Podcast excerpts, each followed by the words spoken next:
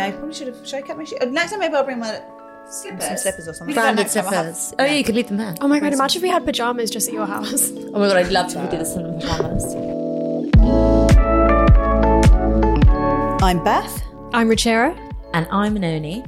Welcome back to Everything Is Content, the podcast where every week we do a deep dive into pop culture, hot takes, and weigh in with our opinions and get our hands dirty rummaging around in the discourse. This week we'll be taking a look at Beyonce's Renaissance and something on TikTok that kind of worried us. Thank you to everyone who got in touch after our first episode last week. And if you do want to chat to us, you can follow us on Instagram at Everything Is Content Pod. So, what have we been loving this week? I have been loving. I know this kind of isn't news, but Maya Jama and Stormzy. I'm just really enjoying seeing them together, and they were at the British Fashion Council. Is it an awards or is it just a ceremony? I think heard it's of an it before. awards, right? Is it an award? What are they awarding? Dresses. I guess British fashion. Fashion. Fashion. It's. I love seeing everyone's outfits. Like everyone really kind of goes quite avant garde. It's always amazing, but they look stunning. And I just every time I see them together, it does feel like something is you know the world's kind of nature's healing. Mm, and I love a reunion couple. You know, when Ben Affleck and JLo got back together, there's something very much like, ah, love comes together again. The world is good when you see it happen, you know? Especially when it's been a long amount of time. I think that's when you're like, okay, they actually are meant to be together because they were broken up for how long? Like four years. I just whipped she that was number fully engaged to Oh someone my else God. in that time. And also, she got away with kind of not got away with. She absolutely should have been able to, but like she got engaged, got unengaged. There was not really any like backlash, but there was just kind of like, oh, no longer engaged. It was we very love a quiet. romance. It Yeah. was, yeah. She sort of went, and now I'm back with my man. so what was she wearing on Monday night? Maya Jama. She had three looks. She had a white look, a red look, and a black look. The white look was my favorite. It was like kind of corseted and then like chiffon and drapey. But I just think she is one of those people that she's just getting higher and higher and higher. And when we're older, I feel like she's just going to be, I mean, she already is iconic. But I'm interested to see where she goes because she's already kind of transcending heights that other British presenters like. How old really is she? She's before. definitely younger than me. I think She she's definitely might be younger 28. than. I love seeing her when she's off on a little Jack Kling Kling motherfucker.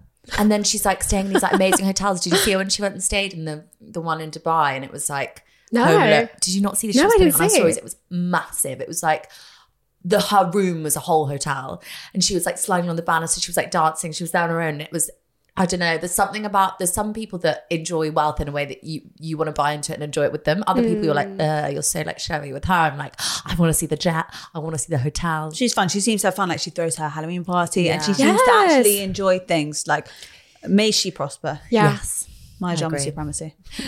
And what about you guys? What have you been enjoying? Have you guys read this piece on Vulture about Timothée Chalamet and is he a heartthrob anymore? I'm obsessed. Tell us. Okay, so it's by this journalist called Allison P. Davis, and it's basically this idea of you know, Timothée Chalamet was the internet's boyfriend. Everyone loved him in Ladybird. He was the guy that everyone wanted to fuck at one point. Is he fuckable now he's playing Wonka? I was just obsessed with this article, which basically propositioned the idea that he's lost all kind of fuckability, for want of a better was word. he fuckable? I, have would to love to know this because I feel like he's looked 16 years old since he was 16 years old. That's true, but I'm sorry, you can't argue he is the internet's boyfriend. He just is. I'm glad you said that, Beth, because out of everyone I've ever met, I'm the only one that's kind of in your camp where it's like, I kind of understand where there could be a bit of, he could rustle up a little sparkle in me if I met him at a bar and he kind of gave me a wink. But beyond that, there is nothing not, else. He's not stirred anything in me. I mean, I do always think of that picture of him on the yacht with um, Lily Rose Lily Depp. Rose Depp. Full, ma- and, and I do feel sad for them that this moment was exposed because they were having a horny moment together, like full mouth open, snogging. And I just thought, that little boy's not for me. He's just too, he's too skinny. I think I'd break him in half. He's a little man, and I quite. I mean, I often date a, quite a lot older, like problematically older. So he just never. He was never going to be for me. Stepson, perhaps, but Do you really not get the charm at all? Like No. even in Ladybird when he's kind of they talk about this in the piece, but it's kind of this idea of like the perfect he's never gonna like you, which makes you long for him even Little more. Little Woman, maybe I got Yes, there. Like also that, that. earnest sort of I love you, I love you, whatever. Yes. That I get more. Okay. But Ladybird, no. I, I still feel like even though there's that thing where, and I do see it more in Little Women, but I think that I'm still seeing him as if I'm watching over like an older person watching teenagers. So I'm like, that's cute for them. But it's like this doesn't concern me. I this do is too, Like, yeah. I don't. I don't feel involved. But it, it, back to the the Wonka bit. It is interesting because obviously the first Wonka was G- Gene Wilder. Is that his name? Gene Yeah. Wilder. and he was like an older man. I don't know actually because people bloody know? people back They in the day looked looked old as so hell. old. He could have actually not been that He could have been 15 years And then it was Johnny Depp, and now he's so like. I wonder what the shift was to pick someone like. How old is he supposed to be? So this is a prequel. It's Wonka. So it's basically Oh. how he became the Willy Wonka of the prior films. But can I just read you one line from this piece, just because I'm obsessed? Is Chalamet enough of a sex symbol to engage in earnest singing, dancing, and candy making, and continue making loins throb?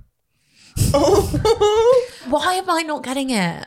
As in, why are you not getting why he's, His throb loining. loin, He's loin not, my throbbing. loins aren't throbbing, but also Is a loin a real thing? Quickly. Loincloth covers a ah. private. okay, so it just means the whole area. I Should we think is Google it? throbbing, which does happen with so It many does. celebrities for me. But So you've never had a absolutely not throb him. with Loin. Chalamet? Never once in my life. I would. I would have to reflect if that happened. I do think he looks Okay, very now young. I feel judged. Okay.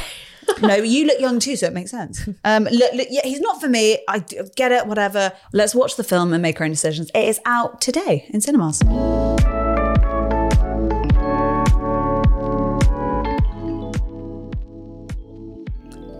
Okay, so we've got a few weeks till Christmas. How are you both dealing with the um, associated stresses, pressures, pains? Everyone's just busy all the time. I feel like I can't see any of my friends and vice versa. We've got like polls, we've got dates flinging across WhatsApp groups. We're all busy all the time. It's crazy. my I have my first Christmas dinner this evening, and then f- it's kind of like flat out uh, for the rest of the month. Do you ever lie to your friends and say, "Well, I'm busy on that"? Because I have to mark out time when I can't talk to my friends. I don't want to speak. I don't want to see anyone. But because I'm being invited to places, I've had to lie. I have to say, I actually do want to go. I love. I you love like your friends. I Oh. love. I love. No, I agree with you though because I do have to have my time out. Weirdly, what's happening at the minute is I seem to not have like that much on the weekends. It's like every weeknight I've got like a dinner. So I've got Saturday. I'm tomorrow. I've actually got nothing on. So I'm like using that as my recoup and restor- restoration day. Yeah. I'm doing it like back to front because mm. it seemed because like you said, Chera, we've all got polls and everything, and everyone's like, "When are you free?" Mm. I did a kind of quiet a bit before this because I knew this was coming. What I always end up doing is I get from summer and then I just kind of go straight mm. through to Christmas. So I actually haven't been going out as much, and I in in the, the knowledge that from now this point of December, it's going to be a home run. But do you know what it is? I and none of us here have children. Watching my friends and, and family with children is a whole nother level of stress because Really? My yeah, my cousins have got um, young children. I've got a lot of cousins, they've got a lot of young children, and they are excellent. Like they're great parents. They wake up, full-time jobs, wake up 5 a.m. earlier to do some kind of elf on the shelf nonsense. And it it is something else. And I realized I've got nothing to complain about because that is a full-time job managing that fucking elf. Okay, question. What is Elf on a Shelf? I'm going to play the immigrant card here. I don't know a lot of Christmas shit because I didn't really celebrate it. What the fuck is Elf on a Shelf? It didn't exist when we were younger. Absolutely For not. sure. There was a children's book that came out in 2005 called The Elf on the Shelf. But I don't think that the elf on the shelf, it's basically like a toy that's an elf. And in the book, I think the elf kind of destroys things. So people have buy this toy elf and then they put it in the house doing different things. And every night in the lead up to Christmas, parents will like have it like put loads of toilet roll in the bathroom and have the elf sat on the shelf. But it's people get so inventive with it, and it's quite competitive. If you follow like different mum mummy bloggers or like just even family, they it's because it's been around now for a few years. It's become such a big thing that people have like a few elves on the shelf, and then they'll have like they'll put like pour flour on. The, like it's really become quite performative. Have you seen and that like little boy where they draw on his face and he wakes up and he's fuming at that elf No. and goes, "Fuck, fucking So school. his parents did that. Yeah, no, um, no, you sure the elf did that? Sorry, Um, sorry, sorry. sorry. and See, they- I just don't get it. They do. They actually do like real chaos on Yeah. their children. I think it's maybe a little bit of a get back of like how annoying children are. They go, the elf did it. But have you seen the one as well when they put someone paid the Grinch to come into store? The eighty-five pound Grinch. Yeah. this Wait, feels. have you seen No, this? oh my god, what? Beth, explain it. We need to show And you. And I know oh this god. is a Scottish family. As a Scot, I can say this. They paid this Grinch eighty-five pounds to come round and do like. I think what the parent expected was it would come round, be a little bit naughty, wrecks it wrecks, Wrecks the the house. house. It they pour like washing up liquid all over the floor, wreck the Smash tree, the tree. smash stuff up. The Like kids are loving catch-up. it. Who And set they- up a business Oh, as a I think big group? But it went so it went so viral. People are still doing it, and people are filming it. And genuinely, grown men dressed as Grinches are breaking into houses and smashing up people's homes. It's and so people, are- it's so funny, but it's like I would. That's my worst nightmare. Guys, I've got a job pivot. Literally from tomorrow, I'm going to be a Grinch. I know. Please do because I do think I, it will pay me far better than any journalism I've done this year. But I 85 think quid, I'll do anything. It's so much, like it's adding up so much. So there's also this Christmas Eve box, which I have found out about, which apparently is actually a Scandi thing, but which is way nicer in its origin, which is where you get given a set of pajamas and a book on Christmas Eve. so Oh, you I wear like your that. pajamas and you read, which is actually really My lovely. housemate is doing this with her boyfriend. But now it's turned into like children getting Christmas Eve boxes. So you get a Christmas Eve box, then a stocking, then your presents. And it's like, how much stuff do we need to be layering onto this thing? Which I- don't know. Well, so actually, funny enough, I was listening to Lockdown Parenting Hell with um, Rob and Josh. Rob, Rob Beckett and Josh First Widdicombe. name Oh. terms only. And they were saying how there's a, like a, some parents nowadays, because I thought about being like this and then I realized I'm a Scrooge, are just going, you know what, Christmas isn't real. We're just going to explain to our kids that Santa isn't real. And they were like, if you do this, you are ruining all of the other parents' lives because that child's just going around. yeah. And then you have to like reconvince them. But it is so weird that we all buy into Christmas because I don't think it's necessarily a good a good thing. I don't know. no, What do we think? all do. I I mean, I end every December, like I say, frazzled, but I also end it having spent too much money. And I, I, as a family of just adults, my immediate family is just adults. This year we got together and we were like, what are we doing? We're spending too much money. We're stressed. We're not enjoying it. How about we spend half the amount of money? How about we don't buy each other loads of shit and we do this instead? We don't. We don't actually have to buy into any of this. Oh, It felt like freedom. I That's know how. amazing that you had that conversation. That's really, yeah, that's really interesting. As somebody who never really celebrated for most of my life, coming into it now as an adult and getting into the spending and stuff like that, I have, I think, the complete opposite where I'm getting to kind of decide the rules as I go, but it's quite weird. Yeah, I don't What know. is your like ideal way to spend Christmas? Not that you necessarily will be able to do that because we have to take in, you know, other people's. Mm. I feel like just the classic, like being around family and friends and just having a big meal. I think, I don't know. I don't really know. What do And then Your the eighty-five pound Grinch comes in.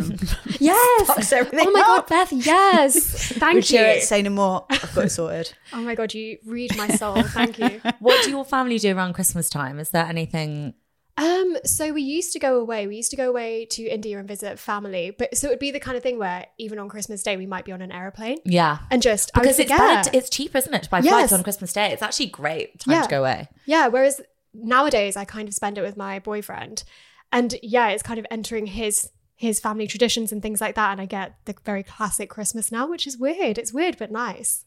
Would you have Christmas if you had children in the future? Would you do Christmas? I think so. I think so. It's nice just to have a day to do something. Yeah. With traditions. Yeah, that's Yeah. true. How do you spend it? Well, quite stressfully normally at my parents. I tried to get out of it this year. I got really told off. And they were like, you have to come home. So I'm going home on Christmas Eve. But it's just like, it just ends up being so stressful because my mum wants to be so perfect. Like she starts tidying the house in like August. She's like, I'm tidying the house for Christmas.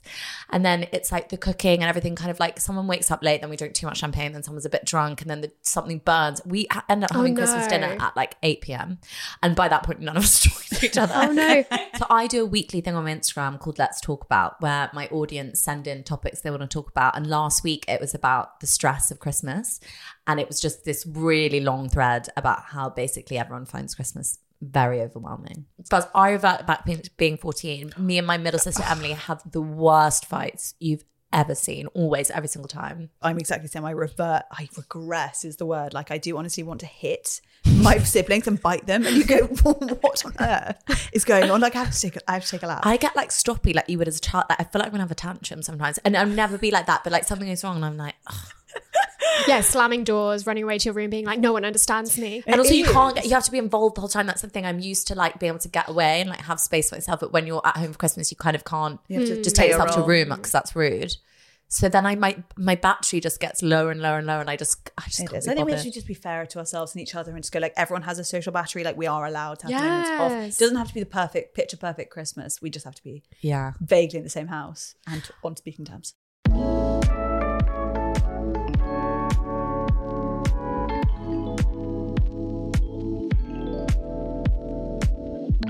Guys, there's something I really want to talk about.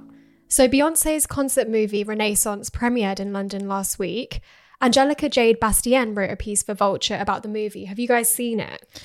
No, but I heard it when I went to the cinema last week to watch Saltburn and they were playing Beyonce really loudly. And me and my friend Poppy were like, what is going on? And then she was like, oh, the Beyonce movie is playing. Oh my God. So this piece looks at Beyonce's aesthetic might, but it also brings up the questions about her supposed neutrality and vagueness on global political issues.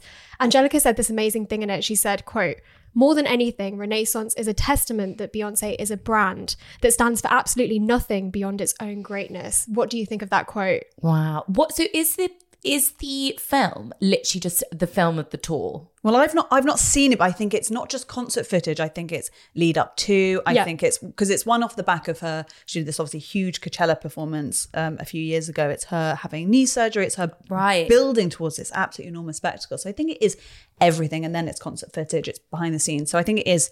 Uh, it, it's like a real uh, overview of, of everything. She obviously had Homecoming that came out on Netflix in 2019. Is it a similar idea? Yeah, so I think it's a follow on from basically her prior films. In the piece, Angelica does an amazing job of talking about how Beyonce kind of utilizes this idea that she's revolutionary, she's political as part of her image. But then when it comes down to it, she's showcasing her films in Israel and has never commented on what's going on right now. Exactly. And also will violence. perform in Dubai, Abu Dhabi. She will go where the money is. Um, and the, and what Angelica asks in this piece, which is excellent. I think it's a beautiful and brilliant piece of, of Syrian critique, is who are you? Do your politics really align with what you position yourself as? It's asking questions and it's asking for an answer from, you know, the Beyonce machine. Yeah. I, one thing I will ask, I wonder because I don't know, how much control do Taylor and Beyonce have over the like dissemination of their films? Like how many, how far removed are they? Because obviously performing, I think is one thing which Yeah. you can probably directly say, but I wonder whether or not film. I don't know how rights work. I don't know how much they own of So it. it's hard to know exactly who makes the decisions. I know that AMC is the distributor of this, so I don't know what Beyonce's role is in deciding whether this can be played in Tel hmm. Aviv or whether it can be pulled. So it's a thorny issue, and I can't comment on that. Yeah, it's definitely really thorny. And I think this piece, I think, was fairly measured and like quite a good piece of criticism. But there was one aspect which people, to be honest, I think rightly enough, pointed out. She talks about Beyonce's Uncle Johnny and, you know, what a big role he had in picking outfits for Destiny's Child. But Uncle Johnny, as many will know, was diagnosed with HIV and passed away. Due to complications with AIDS, yeah. Exactly. And Angelica makes makes a point in the piece that Beyonce, in not talking about her uncle very much, or the fact that he, you know, had um, had medical issues and what they were specifically in the film, she's shying away from that. And I think that is a really big statement to make about somebody. And I don't know if she can make that statement. No, and and that's the only measured, really measured criticism I've seen of it's that point in particular because that's someone's mourning and that's how someone grieves and that's how someone celebrates someone. I mean, it's a celebration. The Renaissance tour was a celebration. It was a celebration of queer artistry, black queer artistry, a very particular moment in time that she didn't want to include the end of a person's life and, and how that happened. I think that's I do I do know what you mean, but it does it makes things feel intentional. It makes it feel like she's trying not to be political or she's trying not to comment. Because Yeah. I do agree it's a personal thing and why wouldn't why no one you don't owe anyone anything. I wonder if she comes from a school of thought where she feels like I do think we're in a weird place, like even with the conversation we had around Saltburn, where everyone wants everyone to be everything. And Beyonce is a superstar. She's a performer, she's an artist. And and I understand the want for her to be political but I feel like it's a very active choice that she's taken to kind of not. She lets her music speak. I reckon that's her mo. Is like my art is my my voice. I agree. I agree to a degree, but as the piece kind of makes out, I think she really leans into being kind of this political voice of a generation. She opens up Renaissance with this quote that's like, you know, we've all gone through trauma. This is not verbatim, obviously, but it's like, this is a healing space for all of us. And as Angelica rightly puts, she never really clarifies what point she's making, what trauma that is exactly. And I think these kind of vague comments, as Angelica says, is like being a little bit political, dipping your toe in, being like, I am I am going to say that I'm creating a space for trauma, but I'm not also going to talk about any of the actual trauma that's happening in the world. Yeah, it is very, it's vagaries. And I think as more and more famous, powerful people only talk in vagaries, it stands to critics and it stands to us to say, but what precisely do you mean? be specific. Tell us what you mean. Tell us what trauma, what shared trauma, what are you talking about so that we can understand better because otherwise it is i do just it, it's kind of poaching from the, these words and saying well i'm i'm standing in liberation in liberation from what um beyonce is a millionaire a billionaire sorry so she is aligned with the highest of powers she's a, a successful black woman but she's a capitalist at the same time and i think hmm. someone has to say it and they have to say it very plainly Do you think it's because she's so, as you say, she's so wealthy? She's like in the upper upper echelons of mm-hmm. society. Like she's ex- she's gone past like normies. she has yeah like us. Other So do godly you think rich. she's probably so in- incubated is the wrong word. Insulated? incubated. She's a little trick. Um, by PR teams, by power, by management, by agencies, that people she might write a statement and then someone goes, let's pull this out, let's pull that out, let's take this out. And obviously she has the agency to say no, but I wonder if it's that thing of trying not to offend people because as you say, she's a capitalist. She still wants those people on the She's red belt listening to her. I- music or whatever. completely. And then do you think it becomes so stripped that actually it kind of offends everyone because it's like, who are you speaking I think it's for? so stripped that it stands for as as Stands Angelica. nothing. It stands for nothing. I think in the piece she talks about this fake intimacy that we have with Yes. mega famous people. We don't know them. They position us- themselves as our friends um, in a way to, of course, separate us from our money. And what she's done in the, from what I've seen of the film, is to she, you, you kind of see her mothering, you see her thought process. It is to position a kind of fake intimacy, um, Yeah. and it's very effective. But they aren't our friends. Can we talk about also the celebrity documentary industry that's Yes. like popping off right now? I feel like the fact that they're inviting us in, quote unquote, into their homes gives us the idea that we're best friends with them. You know, the Beckhams, Robbie Williams, Taylor Swift, all Coleen everyone- Rooney. Yes, Mm-hmm. it's been going on for a while, but I feel like this year it's been going Mm. off on a different level. And I think it's really interesting that a lot of them are being made by them. Yes. It's image control, isn't it? And I'm really sucked in by it. I watched the Robbie Williams and I didn't question a lot of it. I, I need to finish. I started watching it the other day, and but I was just thinking. Obviously, there was also Lewis Capaldi. Like I remember sitting down with my family and watching the Taylor Swift one, whenever that was. Was that to beginning of 2020? I feel like it was a longer it was time a long ago. time Miss ago. Americana. It was such a big thing, and it was amazing. And I felt like that was kind of the beginning. And then I remember they started coming out, and now like I watch the Beckhams, but.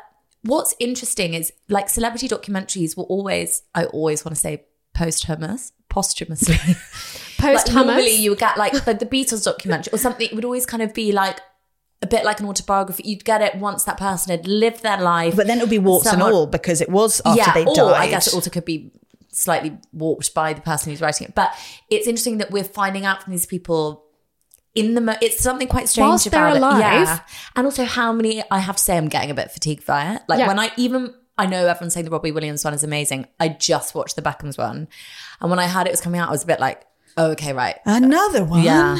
Yeah, I, mean, I feel exactly the same. And I do, I always think of it, what's the business angle? Like, what are you going to try and sell me next? I think they're trying to sell their image as exactly as they like it, the same as with the autobiography. I will watch it and I will watch Beyonce's because I do think she is unmatched. I think everything about Incredible. her as a performer is true. She is the best to do it. Yep. I'm fascinated by a person who is excellent. She is excellent, but we mustn't consider her our friend. We can't consider her above critique. And when someone like Angelica writes a piece like this and mm-hmm. receives, she's been doxxed, she's been harassed online by Beyonce's fan base, that's when I think we do have to have a discussion. We can leave Beyonce out of it and say the way that we engage with criticism, hmm. we've lost the plot. Yeah.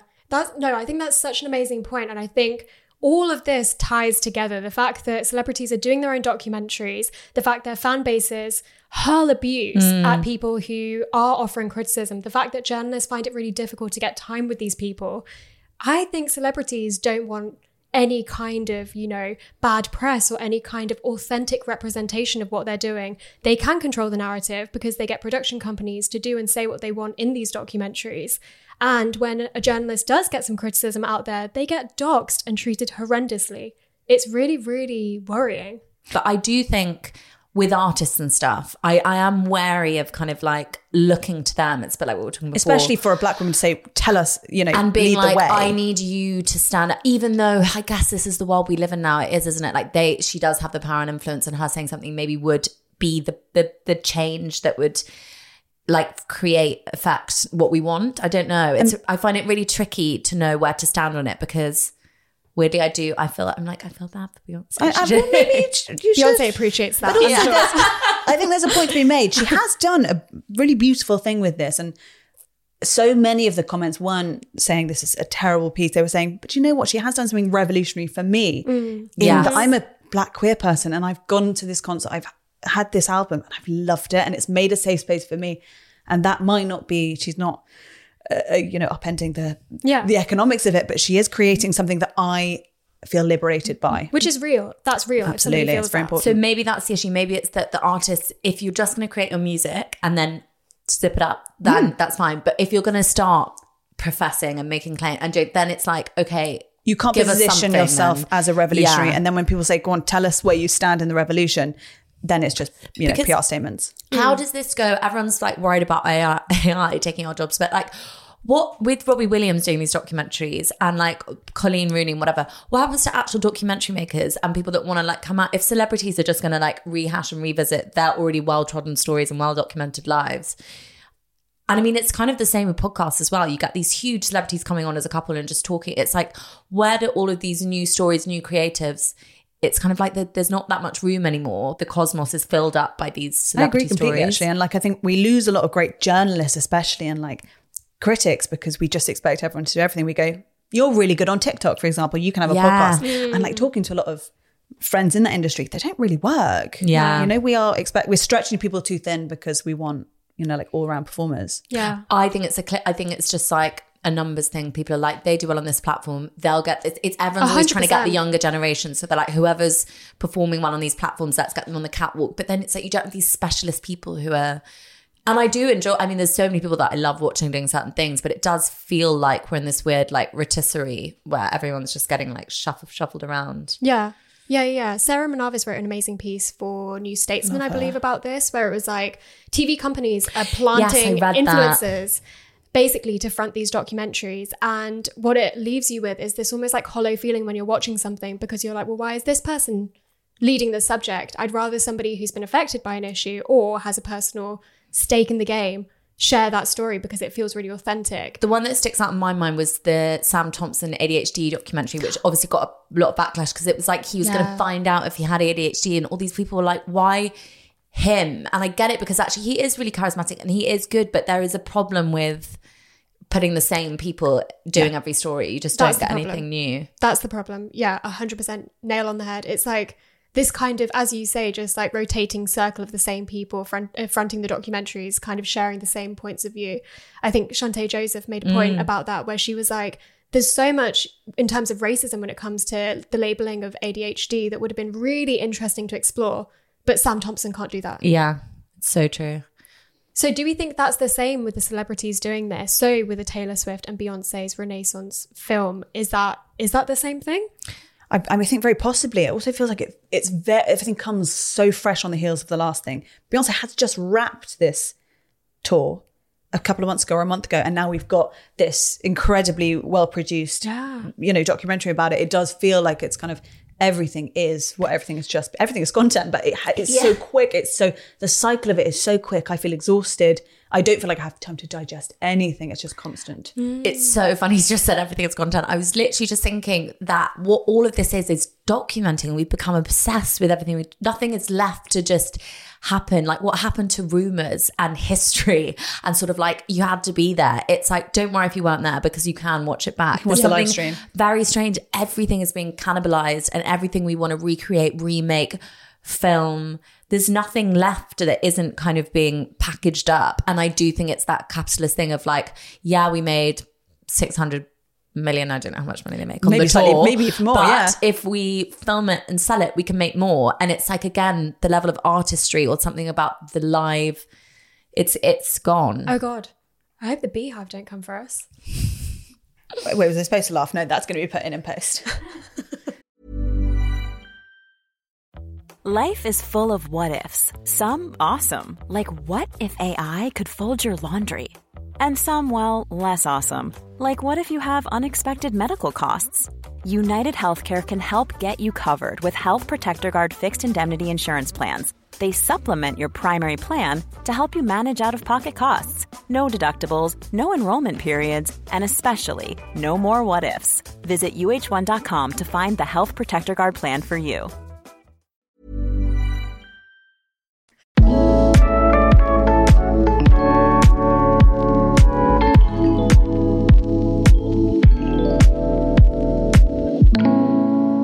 This week I want to talk about an excellent piece that I read from Chloe Laws for Glamour magazine about quite a sinister and sexist trend of an account on TikTok filming women, young women in I think predominantly northern cities, all dressed up for their nights out, mm-hmm. filming them without their consent and without their knowledge, and then posting them to I mean hundreds and thousands of people to essentially direct really vile, vitriolic abuse and commentary about the fact that these women are dressed how they're dressed, they're going out for a night out. Um, Oh, I don't know if you've seen this. I've seen it. It's been a bit of a phenomenon this week because it was reposted by Ian Miles Cheong, who's an, a far right Malaysian blogger, journalist. he Yeah. always comes up on my Block, blockly, blockly, blockly. X, formerly known as Twitter feed.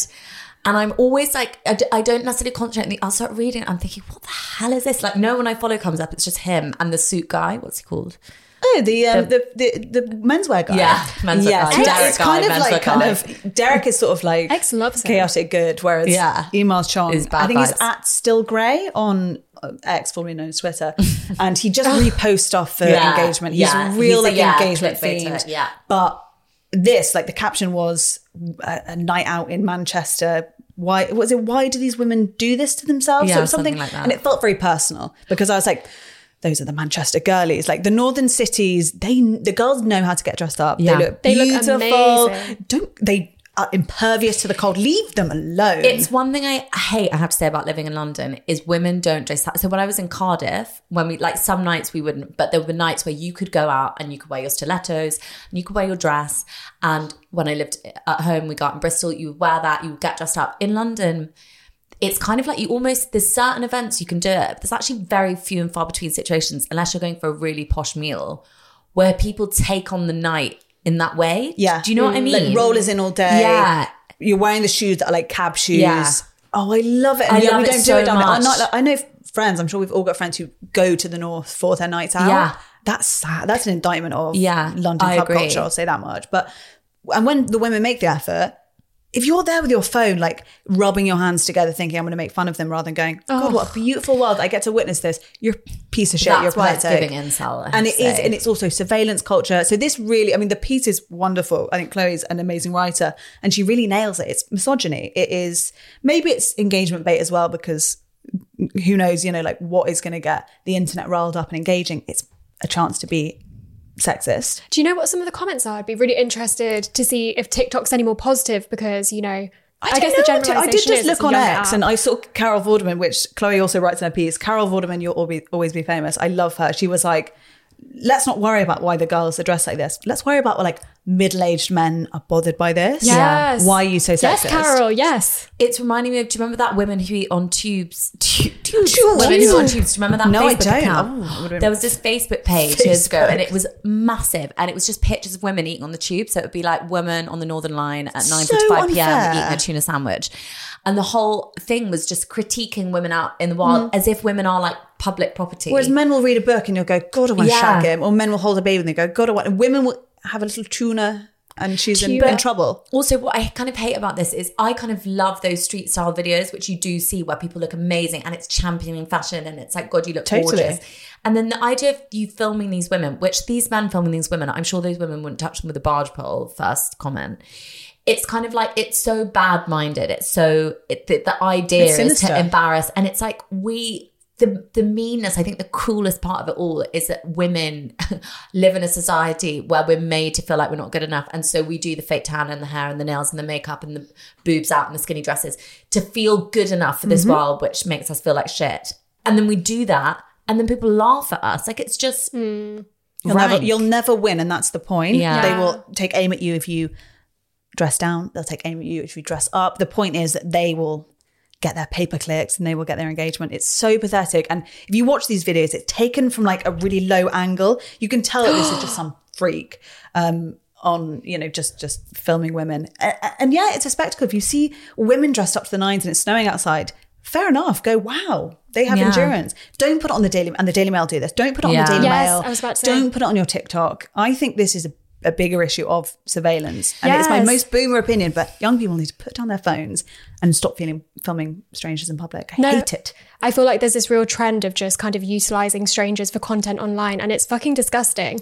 I feel like where is everyone's morals and ethics when it comes to just filming a stranger just for clickbait or like virality? It's it's insane to me that we've normalized a world where you would think it's okay to video people, strangers, and then they would be online, go viral, and have no idea about it. and they have no consent. And obviously, this doesn't go if you're out there being racist, sexist, and you are absolutely, you know, that is a way to to throw light on someone who absolutely should be publicly shamed. But it's people having their worst day. Like I've seen autistic meltdowns, I've seen oh breakups, I've seen people just drunk or or you know inebriated in some way go viral and you go you've got your worst day could be fodder for someone else's instagram Not even that, just like what if someone, I don't know, has an abusive ex boyfriend and they're going out on the night out and their boyfriend doesn't know they've moved to Manchester or whatever it might be. I it's so weird to me. Like you remember that whole thing with the gym videos where there was girls Yeah. being like, Oh, guys look at me and they were filming and that was like its whole thing. Whenever I used to film gym videos, I was so conscious about not ever getting anyone in the video and I was kind of embarrassed I was filming. I'd be in there for hours, I'd wait, the thing. If someone moved, I'd move away. And that was like a really ingrained thing to me that like I'm filming, so I've got to make sure I'm not getting anyone in there hmm. This has completely changed by like have you seen the girls that like do their videos on the tube? Oh sorry in the in the in the underground and they're filming their outfits with like the tube in the background. Have you seen No, this? I and they do like that. different outfits. And there was one girl where this guy like people kept walking in her video and she's like oh yes you won't get out the way of my video. And I was like sorry the uh. entitlement you're on the tube love. Like either get there at six it's a like, public space. It's you not a space and where the idea that this filming this video is more important or that anyone cares. I mean, I wish I had that level of because I'm mortified, even like taking pictures in public. I still find it quite embarrassing. Yeah. So the idea that people, like us are so online now, especially young people, Entitled. they believe that like that video, them taking that video, is more important than someone going about their day to day life using public services. It's Yeah. quite crazy. I think it's yeah, I think it is such surveillance capitalism where it's like this idea that we're all entitled enough to basically be owned everyone else's existence to go mm. viral for ourselves. It's so strange. Like there's a loss of like basic humanity in it. It's just really, really horrible. But what's the opposite? I guess you have this. The the flip side would be we police, you know, filming other people. Then you're like it, it's like being in Soho House all the time. You can't get your phone out in public and take a picture of anyone. Niche niche reference. So just relatable. describe it. I think just get to the point where we actually. I think it should be as unacceptable to film a stranger and post it as to get your willy I, I completely agree. public. But what I mean it's is, so how do you enforce that without it oh, being we- like a legal thing? And yeah. then that is a whole other It's a code of conduct that, or an ethics that we have to. And I feel like we did have that agreed Yes, what at some point. I mean, I think it's one things like TikTok do encourage Yeah. that transparency. They want everything. They want users to make longer form content, and so users are going, "Fuck, what do I need to do?" The the goalposts are moving, and they need to do more and more to go viral. And it's quite a shortcut. If I see someone doing something funny in public, yeah, I can describe it on Twitter or Yeah. formerly known as X, or I can show a video that people can watch in two seconds and share and share and share. It's easier. It's It is just- easy. It's a shortcut. You're right. There was an amazing piece in The Guardian about this by Alessandra Sade. Not sure if I'm saying that right. Um, about gossip surveillance as well.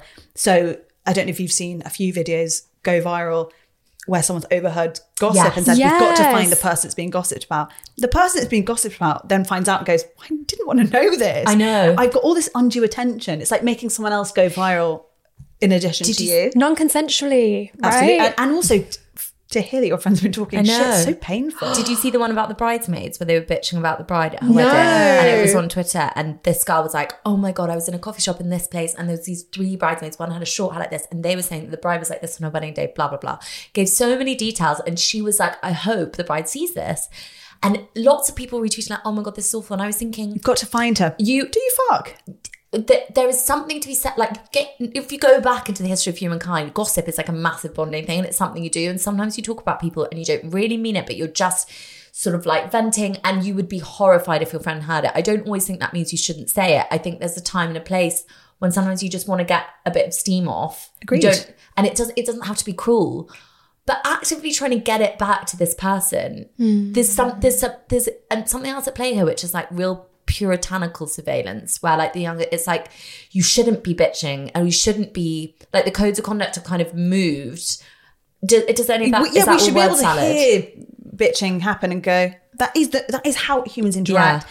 I perhaps it's quite unkind, but it's not my business. We all do that to some Yeah. degree, and not feel like, well, I've got to wade and it's not here. evil. I think we've got this weird thing where it's like you can't do something. need which justice. You need to be perfect all the time, and it's like no, humans are fallible. You know, you can say something bad about your friend, or you could do this. It's like that is not something that you need to go on Twitter talk about, and then I do think lack of proper justice in like we, we live in a very unjust world. I think when we take justice into our own hands, Yes. it does satisfy maybe that inner Mm. okay, justice exists because we can do it ourselves. Because actually, Yeah. shit good happens. Like is we're in such like a drought of actual justice. Maybe it does feel like you're doing the right thing when you. I don't know. Can I just say, no one has to be an internet sleuth, and that is the hill I'll die on. Mm. Why do we all think that we're detectives online? We do not need to be. No one has asked us. No one has given us credentials. None of us have a PhD in this. Let's log off. Let's log off. I did see something quite sweet actually a long time ago. It was like someone had seen a dad in an art gallery showing his baby the pictures, so holding his baby up. And did instead of what would have happened is taking a photo of it and putting a stranger's face and their baby online, they'd drawn a little picture of Yeah. it. And I was like, that's just as effective. And it's also cute and it's also its own thing. No one's privacy was violated by that. And we got to hear about a really positive thing. And I think actually, let's just be creative. Like, describe it, hmm. draw a little picture, but don't put some dad on blast. Same with girls on a night out. Let them be, think about them, talk about them, draw a little picture of them, but leave them alone. Leave their faces and bodies for themselves. Let them have their own image. Leave them off your socials. Yeah. Okay, girls. So for next week, I have something that I'm desperate to talk about. I got a screener for a film that you will have heard of called May December. Yes. Yeah, it's a Todd Haynes film with Natalie Portman, Charles Melton. Charles Melton, of Riverdale Ri- fame. Riverdale fame, Julianne Moore. Yep.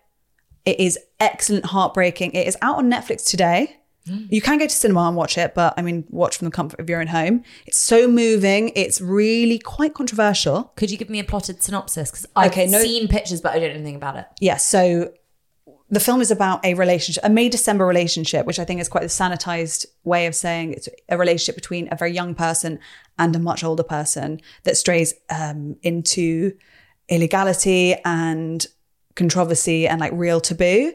It is about a family made up of a very young man and a much older wife. It is it's beautiful, it's strange. The performances are really, really excellent, and I do think there's so much to talk about. Wow. Okay, so we, if we watch that over the weekend or whatever, you guys watch that. Yes. And we'll discuss it If everyone week. watches Yes. it, then we'll all be on the same page. Amazing. Yes. Absolutely. Thank you for that recommendation, Beth. If there's anything else you want to tell us, send us a message and follow us on Instagram at Everything Is Content Pod. Make sure you're subscribed and tell your friends Tell your friends and your mum. and your dad. No, no, no, not your dad. Never your dad. No, don't tell your dad or my dad. Thanks. See you next week. Bye. Bye.